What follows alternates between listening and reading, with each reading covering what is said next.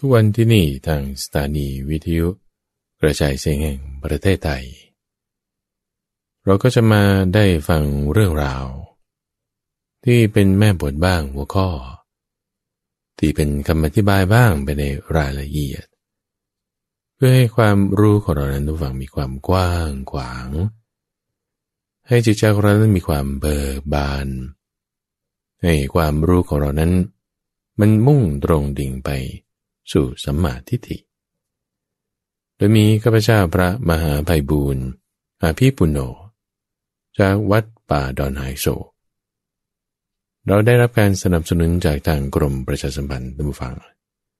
ทุกวันทุกวันเราก็มีเนี่ยแหละวันละชั่วโมงชั่วโมง ในเวลาเช้าบ้าง บางคนฟังทางเว็บไซต์ดอนหายโศก .fm ก็เป็นตามเวลาที่ต้องการของแต่ละคนละคนไป ในทางคำสอนของพระพุทธเจ้านี้ตัวฝัง ก็ไล่เรียงไปจากตัวพระองค์ ไปจนถึงเหล่าสาวก ไปจนถึงเหล่าอุบาสกอุบาสิกา ให้ครบถ้วนพร้อมบริบูรณ์ขึ้นมา ซึ่งในการกระทำนี้นั่นทุกฝังก็มีท่านนั่นแหละ เป็นที่พึ่งเป็นที่ต้านทาน เป็นองค์ความรู้อันแรก ที่จะให้เราได้มีความรู้แตกฉานใบางทีท่านก็พูดไว้ย่อๆ เหล่าสาวกบางรูปบางท่านมีความรู้แตกฉาน ท่านก็อธิบายเป็นเรื่องราวต่างๆ เอาไว้ ในช่วงของนิทานพรรณนาที่เราจะมาพบกันในทุกวันศุกร์ เป็นเรื่องราวที่ข้าพเจ้าจะนำนิทานชาดกบ้าง นิทานธรรมบทบ้าง ส่วนที่เป็นคำขยายความในเรื่องราวต่างๆ นั้น มาให้ท่านผู้ฟังฟัง ในสัปดาห์นี้ก็จะนำเรื่องราวของท่านนาถบินทิกาเศรษฐี ที่ท่านนั้นมีความเลิศ ประเสริฐกว่าเหล่าสาวกทั้งหลาย ในความเป็นผู้ที่ให้ทาน ในการเป็นผู้ถวายทาน เรื่องราวที่ท่านปรารบบางทีก็ เป็นเรื่องราวในการดำเนินชีวิตของท่าน เป็นเรื่องราวเป็นในการค้าขายการพบปะผู้คน เราก็นำเรื่องราวต่างๆ เหล่านั้นเนี่ย บางทีก็มาเล่าให้พระพุทธเจ้าฟังว่านี่เป็นอย่างนี้อย่างนี้ พระพุทธเจ้าก็สอนเรื่องราวบางทีก็เล่านิทานชาดกให้ฟัง อย่างวันนี้เรื่องแรกดำฟัง ก็จะให้ฟังเรื่องของพรามคนหนึ่ง ที่จะมาขโมยสิริของเศรษฐี เรื่องราวนี้เพราะว่าเขาสังเกตเห็นแล้วว่ามีสมัยหนึ่งเศรษฐีเนี่ยโอ้จนลงไป ตกต่ำได้รับทุกตกอับ เอ๊แต่ว่าอยู่ๆก็มีเงินทองร่ำรวยขึ้นมาอีก ก็จึงคิดว่าเศรษฐีเนี่ยต้องมีสิริแน่ต้องมีความดีสิริเนี่ยหมายถึง ดวงดี หมายถึงความเป็นมงคล คือถ้าเราจะเปรียบเทียบกับสมัยปัจจุบันเนี่ยก็ต้องมีเครื่องรางของขลังอะไรสักอย่างหนึ่งอะที่ว่าให้เกิดความเฮงเกิดความโชคดีนี่ ต้องมีแน่ เราจะก็ไปสืบดูซิว่ามีอะไรแล้วเราก็จะ ไปเอาสิ่งนั้นมา พรามคนนี้ก็มีความคิดอย่างนี้ เดี๋ยวเรามาฟังเรื่องของพรามผู้ที่ต้องการขโมยสิรินี้กัน นิทานชาดก ว่าด้วยโภคะ เกิดแก่ผู้มีบุญ สิริชาดก พระศาสดา เมื่อประทับอยู่นะพระเชตวัน ทรงปรารบพรามโจร ผู้ลัก สิริคนหนึ่ง จึงได้ตรัสเรื่องนี้ขึ้น ก็ในชาดกนี้ มีรายละเอียด ต่อจากเทวดาผู้มีมิจฉาทิฏฐิ ที่สิงอยู่ที่ซุ้มประตูที่สี่ในเรือนของท่านเศรษฐี เพื่อเป็นการลงโทษตนเอง จึงนำเอาเงิน 45 โกดมาใส่เต็มฉางของเศรษฐี แล้วได้เป็นสายกันลำดับนั้น เศรษฐีจึงนำเทวดาไปยังสำนักของพระศาสดา พระศาสดาแสดงธรรมแก่เทวดานั้นแล้ว ได้บรรลุเป็นพระโสดาบัน ตั้งแต่นั้นมายศและสิริของท่านเศรษฐีได้เป็นเหมือนอย่างเดิมกระนั้นมีพรามผู้รู้ลักษณะสิริ ชาวเมืองสาวัตถีคนหนึ่ง มีความคิดว่า อนาถาบินทิกาเศรษฐีนี้ เป็นคนเข็นใจแล้ว กลับมาเป็นใหญ่ขึ้นได้อีก อย่ากระนั้นเลย เราทำทีเหมือนต้องการจะไปเยี่ยมท่านเศรษฐีนั้น แล้วไปลักเอาสิริจากเรือนของท่านเศรษฐีนั้นมาเสีย ปราบนั้นจึงได้ไปยังเรือนของท่านเศรษฐี ท่านนาตาบินทิกาเศรษฐีกระทำสักการะและสัมมานาแล้ว เมื่อกำลังกล่าวถ้อยคำอันเป็นเรื่องให้ระลึกถึงกันและกันอยู่ ท่านเศรษฐีถามว่า ท่านพรามมาหาข้าพเจ้าต้องการอะไรหรือ พรามนั้นก็ตรวจดูว่าสิริของเศรษฐีนั้น ประดิษฐานอยู่ที่ไหนหนอ ก็ท่านเศรษฐีมีไก่ขาวปลอด มีส่วนเปรียบดุดสังที่ขัดแล้ว ใส่ไว้ในกรงทองตั้งอยู่ ก็สิริประดิษฐานอยู่ที่งอนของไก่นั้น พรามตรวจดูรู้อยู่ว่าสิริประดิษฐานอยู่ที่ไก่นั้น จึงกล่าวขึ้นว่า ท่านมหาเศรษฐี ข้าพเจ้าสอนมน แก่พวกมานพห้าร้อยคน แต่เพราะอาศัยไก่ตัวหนึ่ง ขันไม่เป็นเวลา พวกมานพของข้าพเจ้า จึงถึงความลำบาก ก็ได้ยินว่า ไก่ตัวนี้ ขันตรงเวลา ข้าพเจ้ามาเพื่อต้องการไก่ตัวนี้ ขอท่านโปรดให้ไก่ตัวนี้แก่ข้าพเจ้าเถิด ท่านเศรษฐีจึงกล่าวว่า จับเอาไปเถิดท่านพรามข้าพเจ้าให้ไก่ตัวนี้แก่ท่าน ขณะที่ท่านเศรษฐีกล่าวว่าให้ เท่านั้น สิริก็เคลื่อนจากงอนของไก่ ไปประดิษฐานอยู่ที่ดวงแก้วมณี ซึ่งวางอยู่เหนือหัวที่นอน ปรามรู้ว่า สิริไปประดิษฐานอยู่ที่แก้วมณี จึงขอแก้วมณีดวงนั้น ในขณะที่ท่านเศรษฐีกล่าวว่า ข้าพเจ้าให้แก้วมณี เท่านั้น สิริก็เคลื่อนจากแก้วมณี ไปประดิษฐาน อยู่ที่ไม้จเวตคือไม้เท้า ซึ่งวางอยู่เหนือหัวที่นอน พรามรู้ว่าสิริไปประดิษฐานอยู่ที่หัวไม้เท้า จึงขอไม้เท้านั้น ในขณะที่ท่านเศรษฐีกล่าวว่า จงถือเอาไปเถอะ เท่านั้น สิริก็เคลื่อนจากไม้เท้า ไปประดิษฐานอยู่ที่ศีรษะ ของปรยาท่านเศรษฐี ที่ชื่อว่าบุญญลักษณะเทวี ปรามผู้เป็นโจรลักษิริ รู้ว่าสิริไปประดิษฐานอยู่ที่ภรรยาเอก คือเมียหลวงของท่านเศรษฐี จึงมีความคิดว่า เราไม่อาจจะขอภรรยาหลวงนี้ ซึ่งเป็นพันธะที่ท่านเศรษฐีสละไม่ได้ จึงได้กล่าวคำนี้กับท่านเศรษฐีว่า ท่านมหาเศรษฐีข้าพเจ้ามาด้วยตั้งใจว่า จะลักสิริในเรือนของท่านไป ก็สิริได้ประดิษฐานอยู่ที่งอนไก่ของท่าน แต่เมื่อท่านให้ไก่นี้แก่ข้าพเจ้า สิริก็เคลื่อนที่จากไก่นั้น ไปประดิษฐานอยู่ที่แก้วมณี ข้าพเจ้าก็ขอแก้วมณีดวงนั้น แต่เมื่อท่านให้แก้วมณี สิริก็ไปประดิษฐานอยู่ที่ไม้เท้า แต่เมื่อท่านให้ไม้เท้ากับข้าพเจ้า สิริ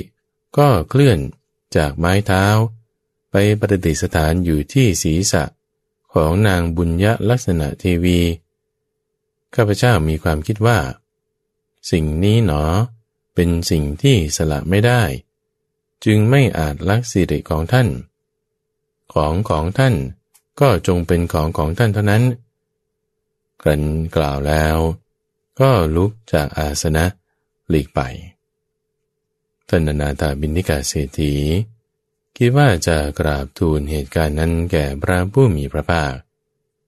จึงได้ไปยังวิหารเชตวัน ถวายบังคมพระศาสดากราบทูลเรื่องราวนั้นทั้งหมด พระศาสดาได้สดับฟังแล้ว จึงตรัสว่ากระบดีมิใช่ในการบัดนี้เท่านั้น ที่สิริของคนอื่น จะไปในที่อื่น แม้ในการก่อน สิริที่คนผู้มีบุญน้อยให้เกิดขึ้น ก็ไปอยู่แทบบาดมูล ของคนผู้มีบุญเท่านั้น พระศาสดาจึงได้นำเนื้อความในอดีตการมาสาดกดังต่อไปนี้ว่า ในอดีตการเมื่อพระเจ้าบรมทัตครองราชสมบัติในพระนครปรณสี พระโพธิสัตว์บังเกิดในตระกูลพราหมณ์ ในกาสิการัตพอเจริญวัยแล้ว ก็ได้เล่าเรียนศิลปะทั้งปวงในเมืองตะกาศิลา อยู่คลองเรือน เกิดความสลดใจ พระบิดามารดา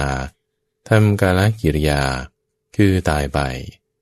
จึงออกบวชเป็นฤาษีอยู่ในหิมมวันตาประเทศ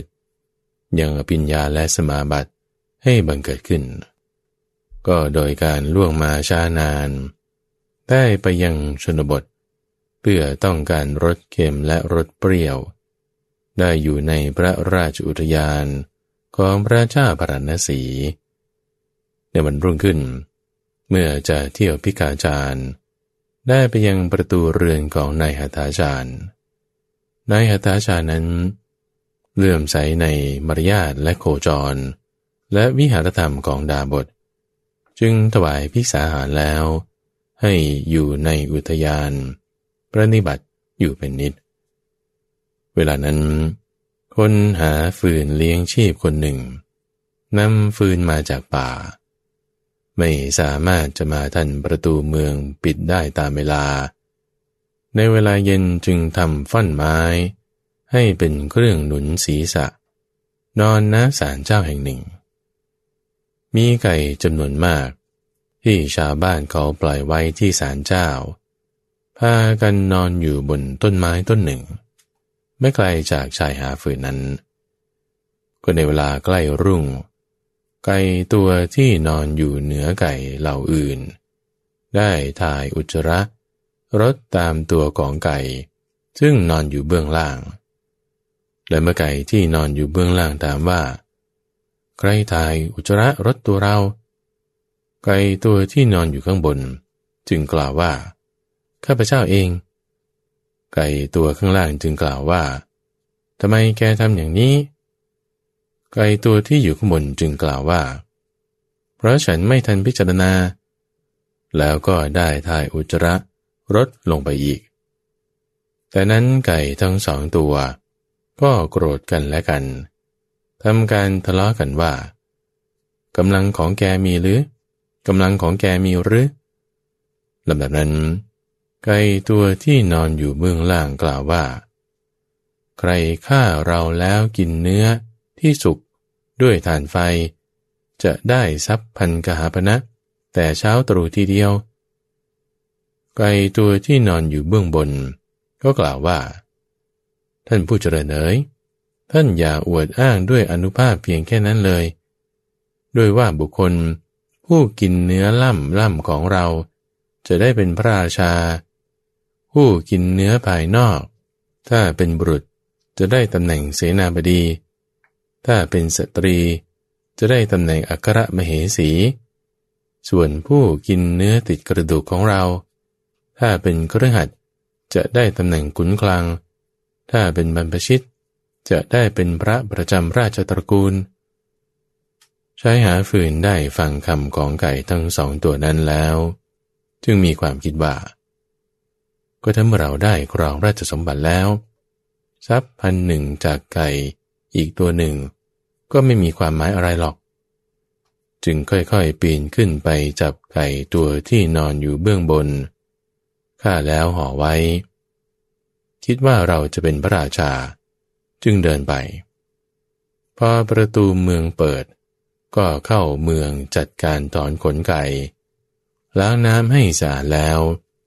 ได้ให้แก่ภรยา โดยสั่งว่า เธอจงปรุงเนื้อไก่นี้ให้ดีภรยาจัดแจงเนื้อไก่และข้าว เสร็จแล้ว น้อมเข้าไปให้แก่สามี โดยกล่าวว่า จงบริโภคเถิดนายสามีจึงได้กล่าวว่า นางผู้เจริญเเนื้อไก่นี้มีอนุภาพมาก เราบริโภคเนื้อนี้แล้ว จะเป็นพระราชา เธอจะได้เป็นอัครมเหสี ดังนั้นแล้ว สามีภรรยาทั้งสอง จึงถือเอาข้าวและเนื้อนั้น ไปยังฝั่งแม่น้ำคงคาคิดว่า อาบน้ำแล้ว จึงจะบริโภค จึงได้วางภาชนะอาหาร ไว้ที่ริมฝั่ง แล้วลงไปอาบน้ำขณะนั้นเอง น้ำถูกลมพัดปั่นป่วนซัดเข้ามา ได้พาเอาภาชนะพัตหารลอยไป ภาชนะพัตหารนั้น ถูกกระแสน้ำพัดมา มหาอมาตย์ผู้เป็นหัตถาจารย์ผู้หนึ่งกำลังให้ช้างอาบน้ำอยู่ในแม่น้ำข้างใต้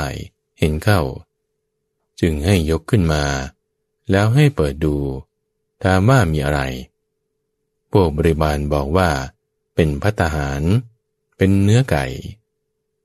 มหามานั้นจึงให้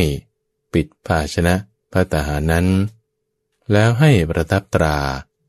ส่งไปให้ภรยา โดยสั่งว่า เธออย่าเปิดเนื้อและข้าวจนกว่าฉันจะมา ฝ่ายบุรุษผู้หาฝืนนั้น ท้องอืด เพราะน้ำปนทรายซัดเข้าปาก จึงหนีไปลำดับนั้น ดาบทผู้มีตาทิพย์รูปหนึ่ง ซึ่งเป็นกุลุปะกะ คือภิกษุผู้อยู่อุปถากของนายหตถาจานั้น คิดว่า อุปถากของเรายังไม่พ้นตำแหน่งนายหัตถาจารย์ เมื่อไหร่น้อยจึงจะได้สมบัติ จึงเล็งดูด้วยทิพยจักษุ เห็นบุรุษนั้น รู้เหตุการณ์แล้ว จึงรีบไปเรือนเสียก่อน แล้วนั่งในนิเวศของนายหัตถาจารย์นายหัตถาจารย์มาถึง ก็ไหว้พระดาบทนั้น แล้วก็นั่งหน้าที่ควรข้างหนึ่ง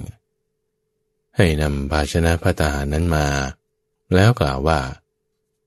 ท่านทั้งหลายจงอังคาดคือถวายพระดาบทนั้น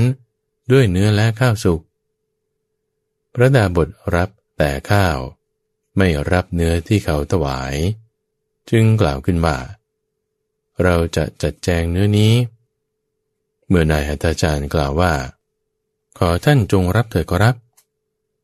ดาบทจึงให้กระทำเป็นส่วนๆในบรรดาเนื้อล่ำล่ำเป็นต้น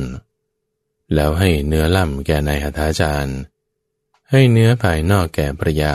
ของนายหัตถาจารย์นั้น ตนเองบริโภคเนื้อติดกระดูก ในเวลาเสร็จพัฒกิจ ดาบทนั้นเมื่อจะไป กล่าวว่า ในวันที่สามจากวันนี้ไป ท่านจะได้เป็นพระราชา จงอย่าเป็นผู้ประมาทกรันแล้วดาบทนั้นก็หลีกไป ในวันที่สามพระเจ้าสามัญตราช ผู้เป็นศัตรู ยกทัพมาล้อมเมืองบรณสี พระเจ้าบรณสีจึงสั่งให้นายหัตถาจารย์ แต่งตัวเป็นพระราชา แล้วทรงสั่งว่า ท่านจงขี่ช้างรบ ส่วนตัวพระราชาเองก็ปลอมเพศที่ให้ใครไม่รู้จัก เที่ยวไปในหมู่เสนา เกิดถูกยิงด้วยลูกศรลูกหนึ่ง ซึ่งมีกำลังเร็วมาก จึงสวรรคตในขณะนั้นทันที นายอาจารย์นั้นรู้ว่าพระราชาสวรรคตแล้ว จึงให้คนกหาปณะออกมาเป็นอันมาก แล้วให้เที่ยวตีกลองเป่าร้องว่า ผู้ที่ต้องการทรัพย์จงออกแนวหน้าสู้รบเถิด กองพลทั้งหลาย จึงได้ปลงพระชนของพระราชาผู้เป็นข้าศึกได้ โดยครู่เดียวเท่านั้นอมาตทั้งหลายถวายพระเพลิงพระศพของพระราชาแล้ว ปรึกษากันว่า เราจะตั้งใครให้เป็นพระราชา จึงตกลงกันว่า พระราชาเมื่อยังมีพระชนอยู่ ได้พระราชทานเพศของพระองค์ แก่นายหัตถาจารย์นายหัตถาจารย์ คืออาจารย์ผู้ฝึกสอนช้างนี่แหละ กระทำการรบจึงยึดราชสมบัติไว้ได้ เราทั้งหลายจะให้ราชสมบัติ แก่นายฝึกหัดช้าง คือนายหัตถาจารย์นี้เท่านั้น แล้วจึงได้อภิเษกนายหัตถาจารย์นั้น ในราชสมบัติ ได้กระทำปริยากองนายหัตถาจารย์ ให้เป็นอัครมเหสี พระโพธิสัตว์ได้เป็นพระประจำราชตระกูล พระศาสดาเมื่อนำอดีตนิทานมาแสดงเทศนาแล้ว จึงได้กล่าวกาถานี้ว่า ผู้ไม่มีบุญ จะเป็นผู้มีศิลปะ หรือไม่ก็ตาม ย่อมควรขวายรวบรวมทรัพย์ไว้เป็นอันมาก ผู้มีบุญย่อมได้ใช้สอยทรัพย์เหล่านั้นโภคาเป็นอันมาก ย่อมล่วงเลยสัตว์เหล่าอื่นไปเสีย เกิดขึ้นในที่ทั้งปวงที่ใด ก็เกิดขึ้นสำหรับผู้ที่ทำบุญไว้ ให้ได้ใช้เท่านั้น รัตนะทั้งหลาย ก็บังเกิดขึ้น แม้ในที่ที่ไม่ใช่บ่อเกิดได้ ก็พระศาสดา ครั้นตรัสพระคาถานี้แล้ว จึงตรัสสืบต่อไปว่าพระบดีชื่อว่าบ่อเกิดอย่างอื่น เช่นกับบุญของสัตว์เหล่านี้ย่อมไม่มี เพราะว่ารัตนาทั้งหลาย ย่อมเกิดขึ้นแก่คนผู้มีบุญ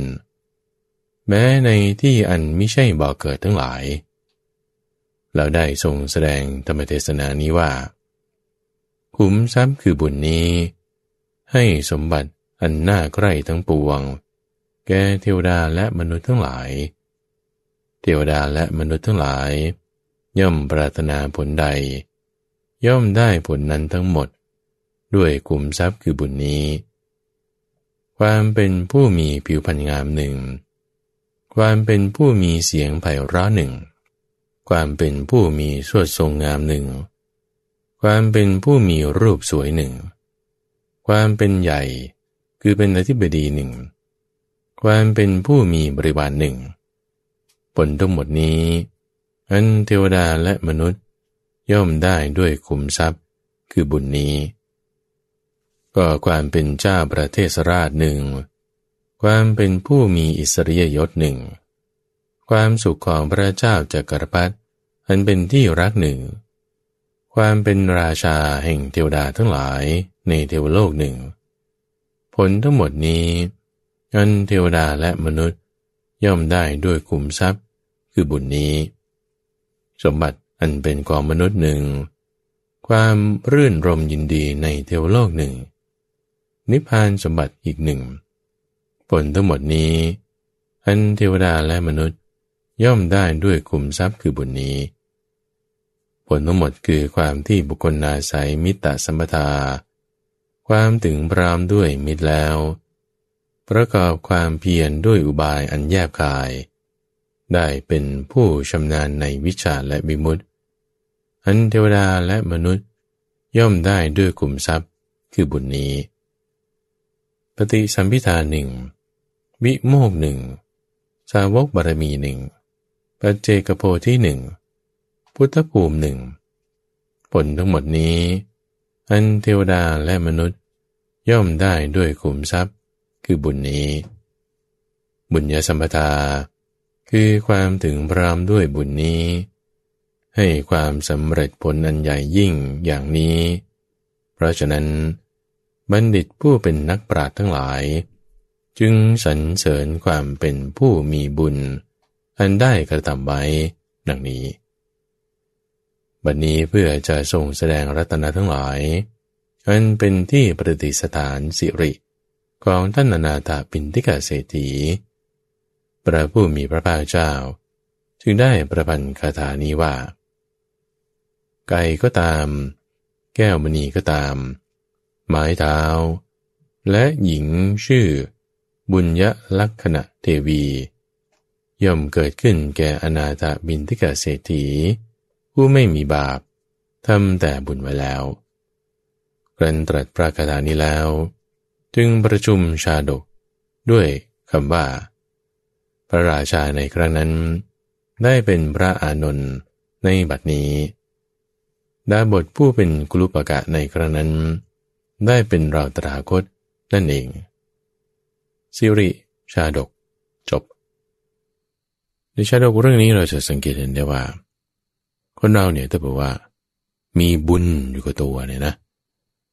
แต่จะพูดก็คือว่า ตกน้ำไม่ไหลตกไฟไม่ไหม้ทุกอย่างบางทีมันก็สามารถพลิกผันทำให้ความดีมันเกิดขึ้นมาได้ทั้งนั้นที่ว่าบางทีแหม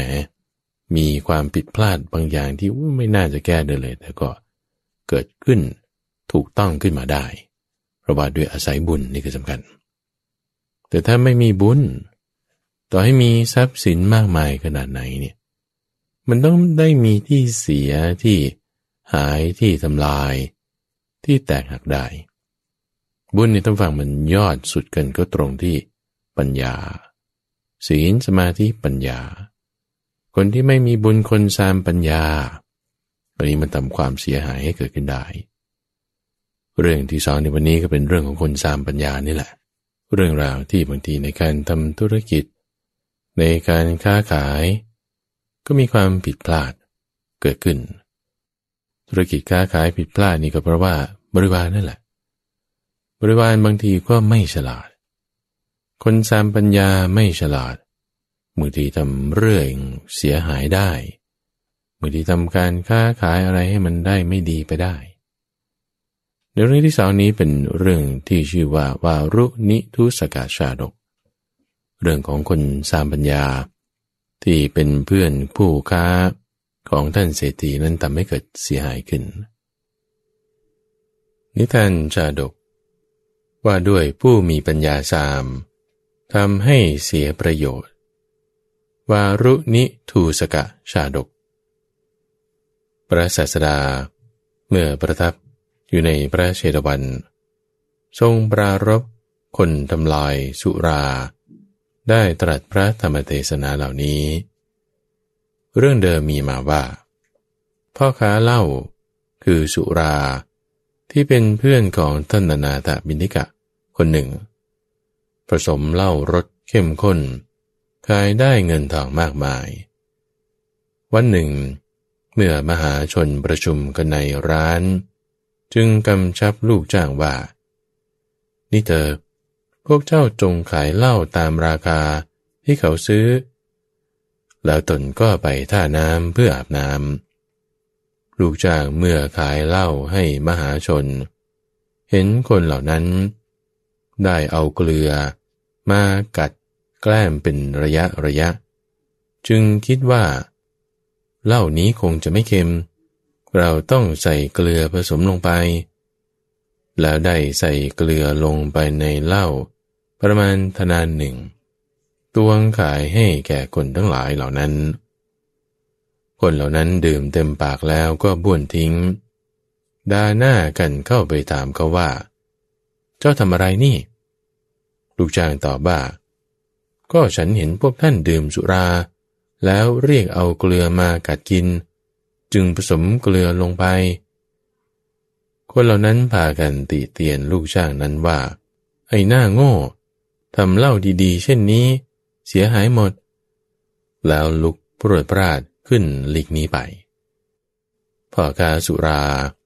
กลับมาไม่เห็นคนกินเหลือเลยแม้สักคนเดียว จึงถามว่า เอาแล้วพวกนักดื่มเหล้าไปไหนกันหมด ลูกจ้างจึงแจ้งเรื่องนั้นให้ทราบ ลำดับนั้นพ่อค้าสุราก็ตำหนิเขาว่า ไอ้หน้าโง่ทำเหล้าดีๆ เสียหายหมด จึงได้ไปแจ้งเหตุ ให้ท่านนานาถาบินทิกาทราบท่านนานาถาบินทิกาเศรษฐี จึงมีความดำริว่าบัดนี้เรามีเรื่องอันเป็นเขาแห่งธรรมกถาแล้ว จึงได้ไปสู่พระเชตวัน ถวายบังคมพระศาสดาแล้วกราบทูลเรื่องนั้นให้ทราบ พระศาสดาจึงตรัสว่าก็ระบดีมิใช่แต่ในบัดนี้เท่านั้น ที่คนผู้นี้ทำเล่าให้เสียหาย แม้ในการก่อน ก็ทำสุราให้เสียหายมาแล้วเหมือนกัน แล้วได้นำอดีตนิทานมาตัดเล่าดังนี้ว่า ก็ในอดีตการ ครั้นพระเจ้าบรมทัตเสวยราชสมบัติในกรุงปรณสีพระโพธิสัตว์เสวยพระชาติเป็นเศรษฐีชาวเมืองปรณสีพ่อค้าสุราคนหนึ่ง อาศัยเศรษฐีนั้นเลี้ยงชีพอยู่ วันหนึ่ง พ่อค้าปรุงสุรารสเข้มข้นแล้ว ก็สั่งลูกจ้างให้ขายสุราแทน แล้วก็ไปอาบน้ำ พอพ่อค้าพ้นร้านไปเท่านั้น เขาก็เอาเกลือใส่ลงไปในเหล้าทำสุราให้เสียหายไป โดยในย่านเดียวกันเหมือนกันครั้นพ่อกากลับมาทราบเรื่องแล้ว จึงไปเรียนให้ท่านเศรษฐีทราบ เศรษฐีนั้นก็กล่าวว่า ธรรมดาคนโง่ไม่เข้าใจประโยชน์ คิดว่าจะทำประโยชน์ กลับทำให้เสียประโยชน์ ไปแล้ว ก็ได้กล่าวเพิ่มเติมว่าลูกจ้างของพ่อค้าสุราคนนี้ ชื่อว่าโกนทัญญะ คิดว่าจะทำประโยชน์ กลับใส่เกลือลงไปในสุราทำสุราให้เสียรสหมดราคา ต้องเททิ้งฉันใด คนที่ไม่ฉลาดในประโยชน์ แม้ทั่วไป ก็ทำประโยชน์ให้เสียไปได้ฉะนั้นพระโพธิสัตว์ แสดงธรรมด้วยคาถานี้ แล้วตรัสกับอนาถาปินทิกาเศรษฐีว่า ก็ได้บดีมิใช่แต่ในบัดนี้เท่านั้น ที่คนผู้นี้ทำสุราให้เสียไป แม้ในการก่อน ก็ทำสุราให้เสียไปแล้วเหมือนกัน เมื่อจะทรงประชุมชาดก จึงกล่าวว่า ก็คนที่ทำสุราให้เสียในครั้งนั้น ก็ได้มาเป็นคนทำสุราให้เสียในครั้งนี้ ส่วนท่านเศรษฐีเมืองปรณสีก็มาเป็นเราตถาคตนี่เอง วารุนิทูสกะชาดก จบ ในชาดกเรื่องนี้ที่พูดถึงการรับประทานสุราในตำวังที่ว่านักเลงสุราเขากินเหล้าแล้วเขาก็จะต้องมีเกลือ เคี้ยวแกล้มกันเข้าไปด้วยเนี่ยเพื่อที่จะลด ความฝาดความแบบว่ากระแทกคอของไอ้เจ้าสุรา คือเหมันก็ว่าล้างคอด้วยเกลือเนี่ยไอ้เจ้าหน้าที่นี่ก็พาซื่อทำอะไรที่ไม่ถูกต้อง ก็ทำให้เกิดความเดือดร้อนคาถาที่น่าสนใจในที่นี้คือเรื่องของคนที่มีปัญญา กับคนที่สามปัญญา ทั้งนี้ทั้งนั้นเรื่องราวในที่นี้เราจะสังเกตดูว่า การค้าขายสุราเนี่ยเป็นสิ่งที่พระพุทธเจ้าบอกว่าเป็นอักรณียกิจ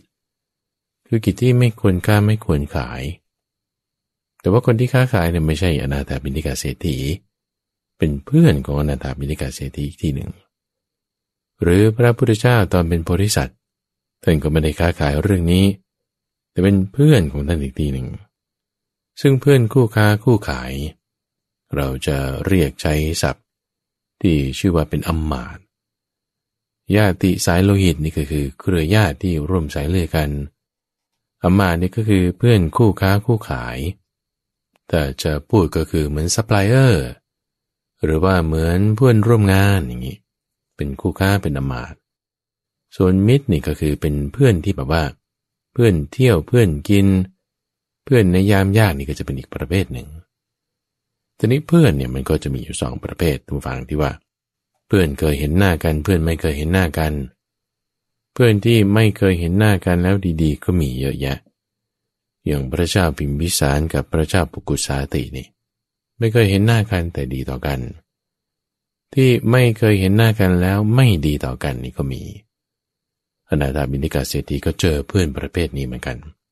เพื่อนที่เป็นเพื่อนอากตันอยู่ นิทานชาดก ว่าด้วยคนอากตันอยู่อากตันอยู่ชาดก ก็พระศาสดา เมื่อประทับอยู่ณพระวิหารเชตวัน ทรงปรารบท่านนาถบินทิกาเศรษฐีตรัสพระธรรมเทศนาดังนี้ ก็ในกระนั้นได้ยินว่า เศรษฐีในชนบทคนหนึ่ง ที่ได้เป็นสายกับท่านเศรษฐี เป็นสายที่ยังไม่เคยพบเห็นกัน ในการครั้งหนึ่ง เศรษฐีนั้นได้บรรทุกเกวียนห้าร้อยเล่ม เต็มไปด้วยสิ่งของพันธะ ที่มีอยู่ในปัจจันตชนบท แล้วกล่าวกับพวกคนงานว่า ไปเถิดท่านผู้เจริญทั้งหลายท่านทั้งหลายจงนำของสิ่งนี้สิ่งนี้ ไปสู่นครสาวัตถี ขายให้แก่มหาเศรษฐีอนาถบินทิกะ สายของเรา ด้วยราคาตอบแทน แล้วพากันขนของตอบแทนมาเถิด คนงานเหล่านั้น รับคำของท่านเศรษฐีแล้ว จึงพากันไปสู่พระนครสาวัตถีพบท่านเศรษฐีอนาถบินทิกะ แล้วให้บรรณาการแจ้งเรื่องนั้นให้ทราบ แม้ท่านเศรษฐีเห็นแล้วก็กล่าวว่า พวกท่านมาดีแล้ว จึงจัดการให้ที่พักและสเสบียงแก่คนเหล่านั้นไต่ถามความสุขของเศรษฐีผู้เป็นสายในชนบท แล้วรับซื้อสินค้านั้นไว้ทั้งหมด แล้วให้พันธะคือสินค้าอื่นตอบแทนไป คนงานเหล่านั้นพากันไปสู่ปัจจันตชนบท แจ้งเนื้อความนั้นแก่เศรษฐีของตน ในการต่อมา อนาถาบินทิกาเศรษฐี ก็ได้ส่งเกวียนห้าร้อยเล่ม เหมือนกันอย่างนั้นก็ในปัจจันตาชนบทนั้นอีก พวกนายเกวียนได้ไปถึงในชนบทแล้วนำบรรดการไปมอบให้แก่เศรษฐี ในปัจจันตชนบท เศรษฐีนั้นถามว่า พวกเจ้ามาจากที่ไหนเล่า เมื่อพวกคนงานบอกว่า มาจากพระนครสาวัตถี สำนักของอนาถาบินทิกะ ผู้เป็นสหายของท่าน เศรษฐีในชนบทนั้นก็หัวเราะเยาะ พูดว่าคำว่าอนาถาบินทิกะ จะเป็นชื่อของบุรุษคนไหนๆก็ได้ แล้วก็ได้รับเครื่องบรรณาการไว้ แต่ส่งสินค้าทั้งหมดกลับไป ด้วยคำว่า พวกเจ้าจงกลับไปเถิดและไม่ได้จัดการเรื่องที่พัก และให้สเสบียง กับนายเกวียนเหล่านั้นเลย คนเหล่านั้นต้องขายสิ่งของกันเอง แล้วพากันขนสิ่งของตอบแทน มายังพระนครสาวัตถี แล้วแจ้งเรื่องนั้นให้เศรษฐีทราบ อยู่ต่อมาวันหนึ่ง เศรษฐีชาวปัจจันตชนบท ก็ได้ส่งเกวียนห้าร้อยเล่ม อย่างนั้นนั่นแหละอีก ไปสู่พระนครสาวัตถีซ้ำอีกครั้งหนึ่ง นายเกวียนก็น้อมบรรณาการเข้าไปพบท่านมหาเศรษฐี ฝ่ายพวกคนของเศรษฐีนาถาบินิกะ เห็นพวกนั้นแล้วก็กล่าวว่า ท่านขอรับ พวกผมจะจัดแจงที่พักอาหารและสเสบียงของพวกนั้นเอง แล้วบอกให้พวกนั้นปลดเกวียน ไว้ในที่เช่นนั้น ภายนอกพระนคร กล่าวว่า พวกท่านพากันอยู่ในที่นี้เถิด ข้าวยาคูและอาหาร และสเสบียงสำหรับพวกท่าน ในเรือนของพวกท่านจะพอมี แล้วพากันไปเรียกพวกทาสและกรรมกรมาประชุมกัน พอได้เวลาเที่ยงคืน ก็คุมกันปล้นเกวียนทั้งห้าร้อยเล่ม แย่งเอาแม้กระทั่งผ้านุ่ง ผ้าห่มของคนเหล่านั้น ไล่โคให้หนีไปทั้งหมด ทอดล้อเกวียนทั้งห้าร้อยเล่ม ให้เกวียนวางไว้ที่แผ่นดิน แล้วคนเอาแต่ล้อเกวียนทั้งหลายไป พวกชาวปัญจตชนบท ไม่เหลือแม้แต่ผ้านุ่ง ต่างกลัวพากันรีบหนีไปสู่ปัจจันตชนบท ฝ่ายคนของท่านมหาเศรษฐีพากันบอกเรื่องนั้น แก่เศรษฐีแล้ว อนาถาบินทิกาเศรษฐีจึงคิดว่า บัดนี้มีเรื่องนำความที่จะกราบทูลพระศาสดาแล้ว จึงไปสำนักของพระบรมศาสดา กราบทูลเรื่องราวทั้งหมดตั้งแต่ต้น พระศาสดาจึงตรัสว่ากระบดีเศรษฐีชาปัจจันตชนบทนั้น เป็นผู้มีปกติ ประพฤติอย่างนี้ ในปัจจุบันนี้เท่านั้นก็หาไม่ แม้ในการก่อน ก็ได้มีปกติ ประพฤติเช่นนี้มาแล้วเหมือนกัน เมื่อท่านเศรษฐีกราบทูลรัตนา จึงได้นำอดีตนิทานมา แล้วอธิบายดังนี้ว่า ก็ในอดีตการ เมื่อพระเจ้าบรมทัตครองราชสมบัติอยู่ในกรุงปราณสี พระโพธิสัตว์ เป็นเศรษฐีผู้มีสมบัติมาก ในพระนครปราณสีมีเศรษฐีชาวปัจจันตชนบทผู้หนึ่ง ได้เป็นสหายที่ไม่เคยพบกัน เรื่องราวอดีตทั้งหมดเป็นเหมือนกับเรื่องในปัจจุบันนั่นแหละ แตกต่างกันเพียงว่า พระโพธิสัตว์เมื่อคนของตนแจ้งให้ทราบว่า ก็วันนี้ผมได้ทำงานชื่อนี้ คือปล้นกวางเกวียนเหล่านั้น ดังนี้แล้วโพธิสัตว์ก็กล่าวว่า คนพวกนั้นไม่รู้อุปการะที่เราทำแก่ตนเองก่อน จึงพากันได้รับกรรมเช่นนี้ภายหลังบริษัทแสดงธรรมด้วยคาถานี้แล้ว ด้วยประการชนี้ กระทำบุญทั้งหลาย มีให้ทานเป็นต้น แล้วก็ไปตามยถากรรม พระศาสดาทรงนำพระธรรมเทศนานี้มาแสดงแล้ว ประชุมชาดกว่าเชตีชาวปัจจันตะชนบทนั้น ก็ได้มาเป็นเศรษฐีในปัญจตะชนบทนี่แหละ ส่วนพระนิสีเศรษฐีนั้น ได้มาเป็นเราตถาคตนี่เองอากตันยูชาดกจบ ในเรื่องราวตัวนี้เราจะสังเกตเห็นจุดหนึ่งก็คือว่า คนที่ช่วยเหลือกัน ในยามยาก ให้เป็นที่พึ่งที่อะไรแล้วเนี่ยเราควรจะมีการตอบแทน ในการสงเคราะห์คนที่เป็นมิตรมาเยือนในเรือนของเราดังนี้ท่านจึงมีการให้แบ่งจ่ายทรัพย์ ในลักษณะที่ว่าเป็นอิทธิพลี คือการสงเคราะห์แขก ถึงแม้ว่าอาจจะแบบไม่มีเงินในการที่จะไปซื้อข้าวของอะไรของเขาอะ แม้แต่ว่าก็ต้องสงเคราะห์กันด้วยที่พักด้วยอาหารต่างๆบ้าง เพราะนี่เป็นสิ่งที่ควรสงเคราะห์กัน ถึงแม้ว่าจะไม่ได้ซื้อไม่ได้หาอะไรกัน ตามการค้าขายก็ตาม พอไม่ได้ทำกิจที่ควรทำมันก็จึงมีความเดือดร้อนขึ้นมาตามตองเรื่องนี้ ซึ่งเพื่อนนี่ก็มีอีกแบบหนึ่งคือเพื่อนที่ดีก็มีทุกฝัง เพื่อนไม่ดีก็มีเพื่อนดีก็มี ซึ่งความดีของคนเนี่ยมันไม่ได้เกี่ยวข้องกันบอกว่า เรื่องชื่อเรื่องนาม เรื่องอะไรมันอยู่ที่การกระทำอยู่ที่นิสัยจิตใจใจคอไม่ได้อยู่ที่ทรัพย์เงินทองหน้าตา หรือแม้แต่ชื่อเสียงเรียงนาม ในเรื่องที่สี่วันนี้ ก็เป็นเรื่องของคนที่มีชื่อแบบโอ้ยไม่น่าฟังเลย ชื่อกลกินี คือชื่อมันไม่น่าดู ที่ตัวการกระทำของเขากลับเป็นการกระทำที่ดี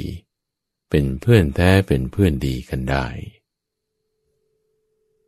นิทานชาดกว่าด้วยมิตร กาลกันนิชาดก พระบรมศาสดา เมื่อประทับอยู่ที่พระวิหารเชตวัน ได้ปรารบมิตรของท่านอนาถบินทิกาเศรษฐี ตรัสพระเทมเทศนา เรื่องราวมีดังนี้ ก็ได้ยินว่า สหายของเศรษฐีนั้นมีชื่อว่า กาลกินี ได้เคยเป็นสหายกับท่านอนาถบินทิกะ มาตั้งแต่ยังเป็นเด็ก ทั้งเรียนหนังสือในสำนักของอาจารย์เดียวกัน กาลกินีนั้น เมื่อเวลาล่วงไป ได้เกิดเป็นผู้ตกยาก ไม่อาจเลี้ยงชีวิตให้เป็นไปได้ จึงไปยังสำนักของท่านเศรษฐี ท่านเศรษฐีก็ปลอบสหายของตน ให้เสดียงแล้วก็มอบทรัพย์สมบัติของตนแบ่งให้ไป เขาเป็นผู้ทำอุปการะ แก่เศรษฐีทำกิจการงานทุกอย่าง เวลาที่มาสู่สำนักของท่านเศรษฐี คนทั้งหลายก็พากันกล่าวว่า หยุดเถิดกาลกินี นั่งเถิดกาลกินี กินเถิดกาลกินี ก็อยู่มาวันหนึ่ง มูมิตรและอมาตของท่านเศรษฐี ได้พากันเข้าไปหาแล้วพูดอย่างนี้ว่า ท่านอนาถาบินทิกาเศรษฐี ท่านอย่าเลี้ยงเขาไว้ใกล้ชิดอย่างนี้เลย เพราะแม้ยักษ์เองก็ยังต้องหนีด้วยเสียงนี้ว่า หยุดเถิดกะเลกินี นั่งเถิดกะเลกินี กินเถิดกะเลกินีเขาเองก็ไม่ได้เสมอกับท่าน ทั้งยังตกยากเป็นคนเข็นใจ ท่านจะเลี้ยงคน ซึ่งชื่อไม่เป็นมงคลนี้ไว้ทำไมท่านนาตาบินทิกาเศรษฐีจึงกล่าวว่า ธรรมดาคือชื่อนี้เป็นแค่คำร้องเรียก หมู่บัณฑิตไม่ได้ถือชื่อเป็นประมาณ ไม่ควรจะเป็นคนประเภท ที่ชื่อว่า ถือมงคลจากการได้ยินเสียง คือสุตะมังคลิกะ เราไม่อาจอาศัยเหตุเพียงแค่ชื่อ แล้วทอดทิ้งเพื่อนผู้เล่นกันมาตั้งแต่เด็กด้วยกัน ดังนี้แล้ว ก็ไม่ได้ยึดถือถ้อยคำของคนพวกนั้น วันหนึ่ง เมื่อจะไปบ้านสวยของตนจึงได้ตั้งเขาไว้ให้เป็นผู้รักษาเคหสถาน พวกโจรกลุ่มหนึ่ง มีความคิดกันว่า ได้ยินข่าวมาว่า เศรษฐีจะไปในบ้านสวยตำบลอื่น พวกเราระดมกันปล้นบ้านของเศรษฐีนี่แหละ จึงพากันถืออาวุธต่างๆ มาในเวลากลางคืน ล้อมเรือนเอาไว้ฝ่ายนายกาลกินีนี้ฝ่ายกาลกินีได้ระแวงการมาของพวกโจรอยู่ จึงนั่งเฝ้าไม่ยอมเข้าหลับนอนเลยรันรู้ว่าพวกโจรพากันมา เพื่อจะปลุกพวกคนในบ้าน จึงตะโกนขึ้นว่า เจ้าจงเป่าสัง เจ้าจงตีกลอง ดังนี้แล้วทำให้เป็นเหมือนมีมหรสพโรงใหญ่ กระทำนิเวศทั้งสิ้น ให้มีเสียงสนั่นคลื่นเกลงตลอดไป พวกโจรพากันพูดว่า ข่าวที่ว่าเรือนของเศรษฐีว่างเปล่า พวกเราฟังมาเหลวๆ เป็นข่าวลวง ท่านเศรษฐียังอยู่ แล้วต่างทิ้งก้อนหิน และไม้พลองคืออาวุธของตนทั้งหมด ไว้ตรงนั้นนั่นเอง แล้วพากันหนีไป ในวันรุ่งขึ้น พวกมนุษย์เห็นก้อนหินและไม้พลองเป็นต้น ที่พวกโจรทิ้งไว้ในที่นั้นๆ ต่างสลดใจไปตามๆกัน พูดกันว่า เท่าในวันนี้ไม่มีคนตรวจเรือน ผู้สมบูรณ์ด้วยความรู้ขนาดนี้แล้ว พวกโจรก็จะพากันเข้าออกได้ตามความพอใจ ปล้นเรือนได้หมดเป็นแน่ เพราะอาศัยมิตรผู้มั่นคงผู้นี้ ความเจริญจึงเกิดขึ้นแก่ท่านเศรษฐีคนเหล่านั้นก็ต่างพากันสรรเสริญกาลกินีนั้น เวลาที่เศรษฐีมาจากบ้านสวยในตำบลอื่น พวกเขาก็พากันบอกเรื่องราวนั้นให้ทราบทุกประการ เศรษฐีจึงได้พูดกับคนในเรือนของตนว่า พวกเธอบอกให้เราไล่มิตร ผู้รักษาเรือนอย่างนี้ไปเสีย ถ้าเราไล่เขาไปตามถ้อยคำของพวกเธอเสียแล้ว วันนี้ทรัพย์สินของเราก็จะไม่เหลือเลย ธรรมดาว่า ชื่อนี้ไม่เป็นประมาณหรอก จิตที่คิดเกื้อกูลเท่านั้นเป็นประมาณ ดังนี้แล้ว ได้ให้ทรัพย์เป็นทุนแก่เขา ยิ่งยิ่งขึ้นไปเศรษฐีมีความดำริว่า บัดนี้เรามีเรื่องที่จะเริ่มเป็นหัวข้อกราบทูลพระศาสดาได้แล้ว จึงไปสู่สำนักของพระศาสดากราบทูลเรื่องราวตั้งแต่ต้น ระศาสดาจึงตรัสว่าก็ได้บดีมิใช่แต่ในบัดนี้เท่านั้น ที่มิตรชื่อว่ากาลกินี รักษาทรัพย์สินในเรือน แห่งมิตรของตนไว้ แม้ในครั้งก่อน ก็รักษาแล้วเหมือนกัน จึงได้ตรัสอดีตนิทาน ดังนี้ว่า ก็ในอดีตการ ครั้นพระเจ้าประมทัต สวยราชสมบัติอยู่ในกรุงปารณสี พระโพธิสัตว์ เป็นเศรษฐีที่มียศยิ่งใหญ่ ท่านเศรษฐีมีมิตร ชื่อกลกินี เรื่องราวทั้งหมดก็เป็นเหมือนเรื่องในปัจจุบันนี่แหละ พระโพธิสัตว์มาจากบ้านสวยแล้วฟังเรื่องนั้น ก็กล่าวว่า ถ้าเราไล่มิตรเช่นนี้ออกไปเสียตามคำของพวกท่าน วันนี้ทรัพย์สมบัติของเราก็จะไม่เหลืออะไรเลย แล้วได้กล่าวคาถาเพิ่มเติม ดังนี้ว่า บุคคลชื่อว่าเป็นมิตรด้วยการเดินร่วมกันเจ็ดก้าวชื่อว่าเป็นสหาย ด้วยการเดินร่วมกันสิบสองก้าวและชื่อว่าเป็นญาติ ด้วยการอยู่ร่วมกันเดือนหนึ่ง หรือกึ่งเดือน ส่วนผู้ชื่อว่าเป็นผู้เสมอกับตน ก็ด้วยการอยู่ร่วมกันยิ่งกว่านั้น เราจะละทิ้งมิตร ชื่อกลกินี ผู้ชอบพอกันมานาน เพราะความสุขส่วนตัวได้อย่างไร ดังนี้แล้ว ตั้งแต่นั้นมา ก็ไม่ได้มีใครๆ ที่จะได้ชื่อว่ากล่าวละลาบละล้วงกลกินีนั้นอีกเลย พระสัสดา ทรงนำอดีตนิทานมาแล้วประชุมชาดกในครั้งนั้นว่า กลกินีในครั้งนั้น ได้มาเป็นอานนท์ในบัดนี้ ส่วนพระนศีเศรษฐี ได้มาเป็นเราตถาคตนี่แหละกละกันนิชาดกจบ นี่เป็นเบื้องต้นเรื่องราวที่เกริ่นมาให้ท่านผู้ฟังฟังทั้งหมด เกี่ยวกับท่านนานาตาพินทิกาเศรษฐีในวันนี้เพื่อที่จะมาเป็นเนื้อเรื่องท้องเรื่อง ประกอบในเรื่องราวที่เราจะ คุยไปในการขุดเพชรในพระตรัยปิฎกซึ่งเป็นหัวข้อที่เรากำลังพูดถึงอุบาสกที่มีความเลิศ ซึ่งในสัปดาห์นี้เราก็พูดกล่าวถึงท่านอนาถาปิณิกาเศรษฐี มีความเลิศในการเป็นผู้ถวายทาน ก็จึงได้รวบรวมเรื่องราว ที่มาในชาดกบ้างในธรรมบทบ้าง ในสองสาม episode นี่แหละ จะมาให้ท่านผู้ฟังฟังกันไปอย่างต่อเนื่อง เกี่ยวกับเรื่องของอนาถบิณฑิกเศรษฐี ซึ่งในเรื่องราวของท่านเศรษฐีนั้นก็ยังมีเรื่องราวอื่นๆที่น่าสนใจมาก ว่าทำไมถึงเป็นผู้ที่มามีทรัพย์มากได้เหตุปัจจัยนี้ไม่ได้สร้างมาเพียงชาติเดียว แต่ว่ามาแล้วต่อเนื่องกันเป็นกาลนาน